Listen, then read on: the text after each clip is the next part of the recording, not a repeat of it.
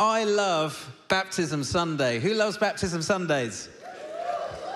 I just love it because it is such a wonderful moment for us to celebrate uh, as a church family, as a church community together, um, lives transformed by Jesus. And uh, if you've come along with one of the guys getting baptized today, maybe friends and family, uh, you are really welcome. We love it that you're here with us today.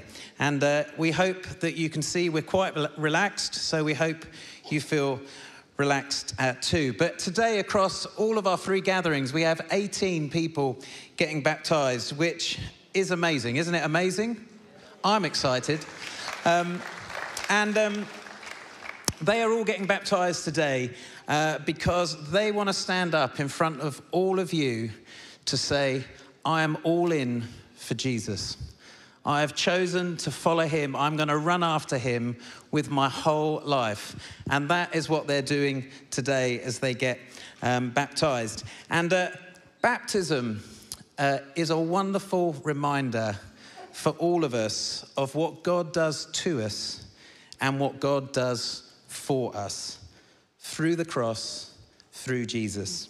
And uh, if you've never been to church before, if you've never been to a baptism before, you might think this is all a little bit weird. Why would a room of a few hundred people sing a load of songs and then gather around what looks like a glorified hot tub at the front here um, and, uh, and then get dunked under the water in front of you all. And in a minute, they are going to jump in this pool. And there is nothing special about this water. I can confirm it is Greycaine Road, Watford water. Which at the 9.15 had been, had been warmed to a lovely, gentle 30 degrees. I am sorry for those of you going in now. It may be down to about 25 now, but I did just feel it. It still feels quite nice. Um, and so you might be thinking, well, why, why, would, why would these guys do this? Why do they want to jump in front of a pool in front of all these people? Well, simply put, as Christians, we are commanded to be baptized in Scripture. And in Acts 2, verse 38, it says this Repent and be baptized, every one of you, in the name of Jesus Christ, for the forgiveness of your sins, and you will receive the gift of the Holy Spirit. This promise is for you and your children, and for all who are far off, for all whom the Lord our God will call. And so, as these guys get baptized today, it is an outward sign of an inward transformation that has taken place. Each of them are choosing today just to say, Jesus, I am sorry for the things in my life which have separated me from you. And today I am choosing to follow you with everything. I'm going to run after you. And so, as we dunk these guys under the water, it's, it's, almost like a symbol of they go down and it's this washing, this cleansing, this dying to their old life, and then rising again into new life with Jesus. And uh, it's a reminder, it's an image uh, which reminds us of the cross Jesus going to the cross, dying on the cross, into the tomb, and then rising three days again later into new life. Be assured, we will not hold them underwater for three days today. Uh, you will come up swiftly. Um, but it's a celebration. And then, and then, just as that scripture that Daisy just read, there was a party in heaven when that lost sheep was found. And today is a celebration. And after we've baptized these guys, we're going to celebrate and sing and rejoice that these guys have found Jesus. This is a celebration. So, why get baptized? Why get baptized? Well, when we talk about uh, being baptized and coming to God, who is this God that we're coming to? Who is this God that we're talking about? Who are these guys choosing to get dunked in this pool in front of all of you lot? Who is he? Well, we just read that, that story, that parable of the lost sheep a few moments ago. And this story just gives us a brilliant picture of why we get baptized and who we are committing ourselves, who these guys are committing themselves to today. And uh, Jesus was the best storyteller because stories are powerful. They, they help us to, to visualize and contextualize our own lives and, and put it into, into context. And I don't know about you, but if something happens in your life, um, you often then just go and tell your friends and family what happened. And you tell it in a story, don't you? You go down to the pub or you see your friends and you tell stories. And um, this morning I thought I might tell you the story of my baptism. Um, many years ago, I was baptized when I was 10 in 1986. Some of you are doing the mental maths. Some of you are shocked that you cannot believe that I was 10 in 1986. I was. Um, and I could just tell you, um, I got baptized when I was 10. Great story.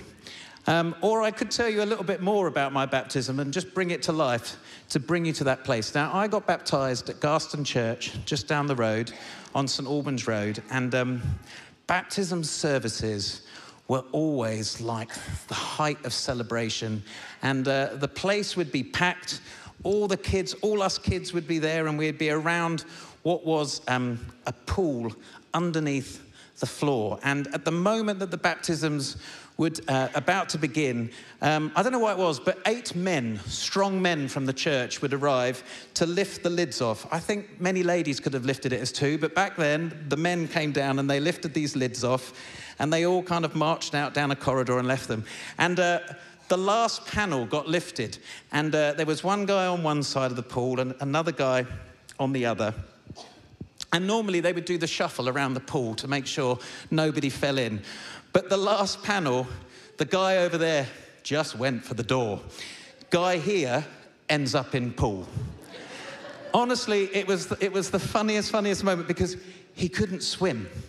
And so instead of standing up, he was just flailing around on top of the water. His wife was screaming, He can't swim, can't swim. So there was all this panic, and then someone jumped in and rescued him. He hadn't realized that actually, if he just stood up, he'd have realized it's only three foot deep. I mean, just stand up, man. Anyway, um, I had to listen to the tape because I was getting the date of my baptism when I was getting ordained, and the pastor then got up and said, uh, Let's pray for our dear brother.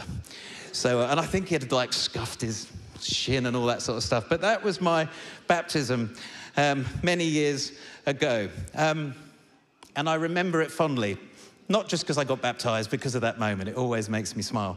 Uh, but this is why Jesus tells stories. Um, stories help us to visualize and understand things so much easier, like the story about this lost sheep.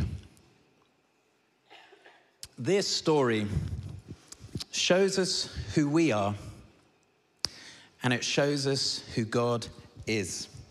And uh, in this story, it's, it's really, really simple.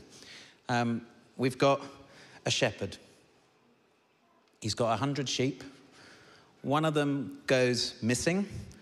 He goes out and he finds the sheep, and then he brings it back, and they have a party. And maybe you're thinking today, how on earth has a story like that got anything to do with me, my life, or the world, or who I am?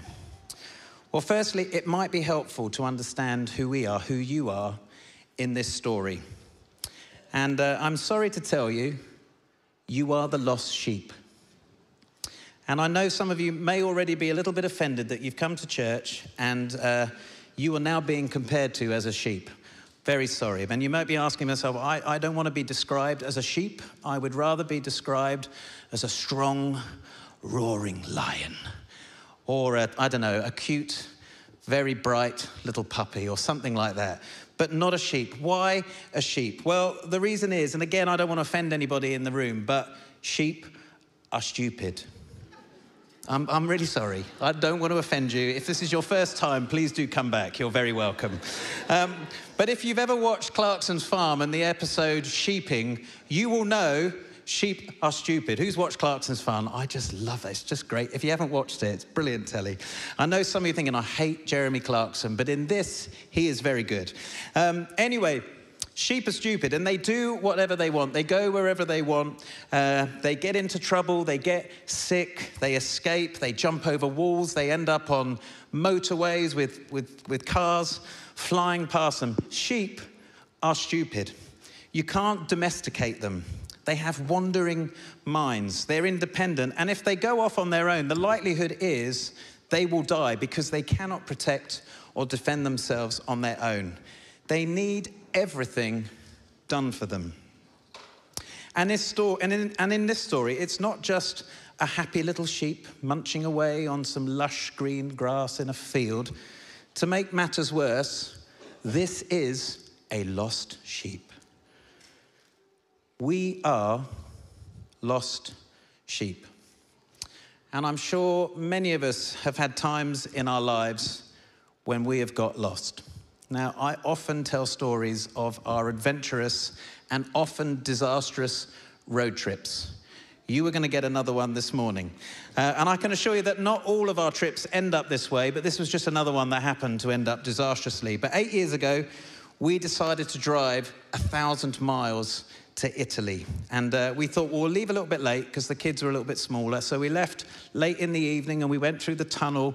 And then we got into, into France. And stupidly, like a sheep, I had decided not to spend the money on roaming charges for my Google Maps and that I would rely on the out of date sat nav in my car. Don't do it. I just say, don't do it.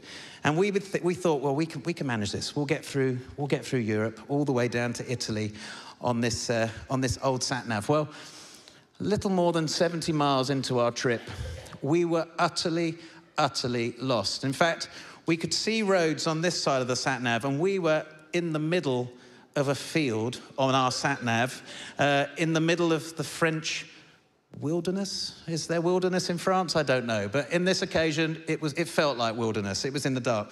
Anyway, the kids were asleep um, blissfully in the back, totally unaware of our lostness, if that's a word. And um, Claire and I was very stressed in the front, very stressed. And uh, I can only describe our conversation as a lively discussion. it was a fairly lively loud discussion. I'm amazed the kids actually slept through it, but they did remarkably. And uh, it was all about our out of date sat nav. It was also about my stupidity for not buying the extra roaming charges for Google Maps. And uh, in that moment, I did not want to admit um, that we were lost. As far as I was concerned, we were temporarily misplaced in the French wilderness. Um, and uh, it was actually for about an hour or two that we had no idea where we were. And uh, I didn't want to admit that I was wrong. I did not want to admit uh, that we had got lost. Um, I didn't want to admit that I had made a mistake. And uh, I can tell you that in this story, no one came to rescue us. We were on our own, but uh, we did eventually get found. I'm here today. Thank you. You didn't sound that pleased. So, but that's okay. Um, but the reality is, um, human nature, uh, we, as, as humans, as people, we hate to admit that we are wrong. I hate, I hate to admit I'm wrong. Um, ask Claire. It's one of the things that she finds most annoying about me is I don't admit I'm wrong some of the time. And uh, that can be for a variety of reasons. Um, often pride. We don't like to admit we're wrong because of pride. Um, maybe we don't want to admit uh, we're weak. Um, maybe we don't want to admit that we need help. Um, and so this is what we do we, we just keep going. We keep going, and we just hope that around the corner there might be this silver bullet that will just fix everything um, that will come along and make life better. Maybe a new job, or, or maybe a promotion, or maybe a cure to the thing that we're just struggling with, uh, maybe an illness that we're facing, maybe some extra money to land in the bank account, which would just make things so much easier. And what we end up doing is we continue on this roundabout of life, going round and round and round and round, hoping that change will come. But the reality is, we go round and round and round and round, and nothing changes. Because the truth is, we are lost. And what Jesus says is that we are lost without Him. Without Him, we are lost. So, what this story does is it, it holds up uh, like a reflection to us of our own lives. And it's, and it's an uncomfortable reaction, uh, reflection because the reality is that we're lost. Um, and this story shows us what we are like, but it also goes on to show us what God is like. And in this story, God is the shepherd. And uh, for some of us, we, we may have believed, or have, we have believed, that Christianity uh, is about working our way to God. Maybe thinking that it's our effort by the things that we do, by doing this, doing that, being good, obeying this rule, obeying that role, in order that God might be interested in us. But the message of Jesus is so, so different. It is so different. Knowing Jesus isn't about what we do, it's not about earning his love or his approval. Knowing Jesus is about what he does for us, what he does for you. Jesus pursues us, he pursues you. And just like in this story, that the, the, sheep gets lost, uh, and the shepherd pursues it, and the sheep finds it. And uh, as I was thinking about um, the lost, this, this story of the lost sheep, I was thinking about my own three kids. And um, there were occasions when they were small that we misplaced them. Stop judging me. I know you're judging me because I'm sure there are a few of you in the room that have lost your own kids at times. Come on, own up. How many of you lost your kids from time to look? See? We're together. Yay. Come on. Um, now, now, now, our misplacing of our children, I can't talk for the others in the room that have misplaced theirs, but was more down to distraction and carelessness. Um, and if I'm re- really honest, it's probably my, my uh, distraction and carelessness, never Claire's. She is a primary school teacher. And if you were a teacher, you know the main job of any teacher is don't lose the children. I mean, it's like job description number one, isn't it? Just don't lose the children. So it's mainly been me. Um, and um, this, this, this story, this picture, of Jesus in this story is a little bit like um, me and Claire losing Toby in Watford. And, uh, and then the two of us running around Watford trying to find him, running through the shopping centre, running through Primark, trying to get through that very long queue that people, you know, it's awful, isn't it? The queue in Primark. Who agrees? The, it's, oh, yeah, it's not good, is it? Trying to get through that queue, looking for Toby, and then leaving Rosie and Jesse on their own in the middle of Watford um, to defend themselves when they're sort of five and two or something. And it would just be reckless of us. It would be so stupid. And um, these days, it is the other way around when we go into town with the kids. They try and lose us. Seriously. Seriously, the other day we were in town, all three of us, all five of us went in, and uh, they literally told us to walk like 10 meters behind them, even like the escalators. Like, you wait there until we're halfway down, and then you can walk. Seriously. Um, but anyway, there's, it would be reckless if we left the girls on their own whilst we were out looking for Toby. And um, there's this song that we sometimes sing, and uh, it's called The Reckless love of God. And the words are based on this passage in Luke 15. And the chorus says this Oh, the overwhelming, never ending, reckless love of God. Oh, it chases me down, fights till I'm found, leaves the 99. I couldn't earn it, I don't deserve it. Still, you give yourself away. Oh, the overwhelming, never ending, reckless love of God. And when we think about God's love, I'm sure the word reckless isn't the first thing that would come to your mind. Um, and to many of us, the word reckless describes um, someone who does something dangerous without, without any care of how it might affect someone else, like someone cutting you up on the, the Asda roundabout in order to get round it quicker, or just doing something that's just dangerous, taking an unnecessary risk. And I'm not sure any of us would say that God is reckless. In fact, the dictionary defines the word reckless as this to be without thinking or caring about the personal consequences of an action. God is not reckless, but the way he loves is reckless. And he is utterly, utterly, utterly unconcerned with the consequences of his, of his actions in terms of his own safety, well being, and comfort. You know, this, this sheep is lost. The shepherd runs out into the dangers of the night, into the wilderness to find this sheep, utterly unconcerned about the impact or the danger that he might be putting himself in. Why bother? Why bother? He had 99 other sheep who would make fabulous woolly jumpers. Why leave them for the one? Why risk the others? And it's not that the others weren't important, they are. He loved all of those sheep. But this sheep was lost.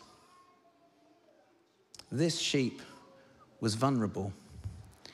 He bothered because this sheep mattered. He loved that little sheep.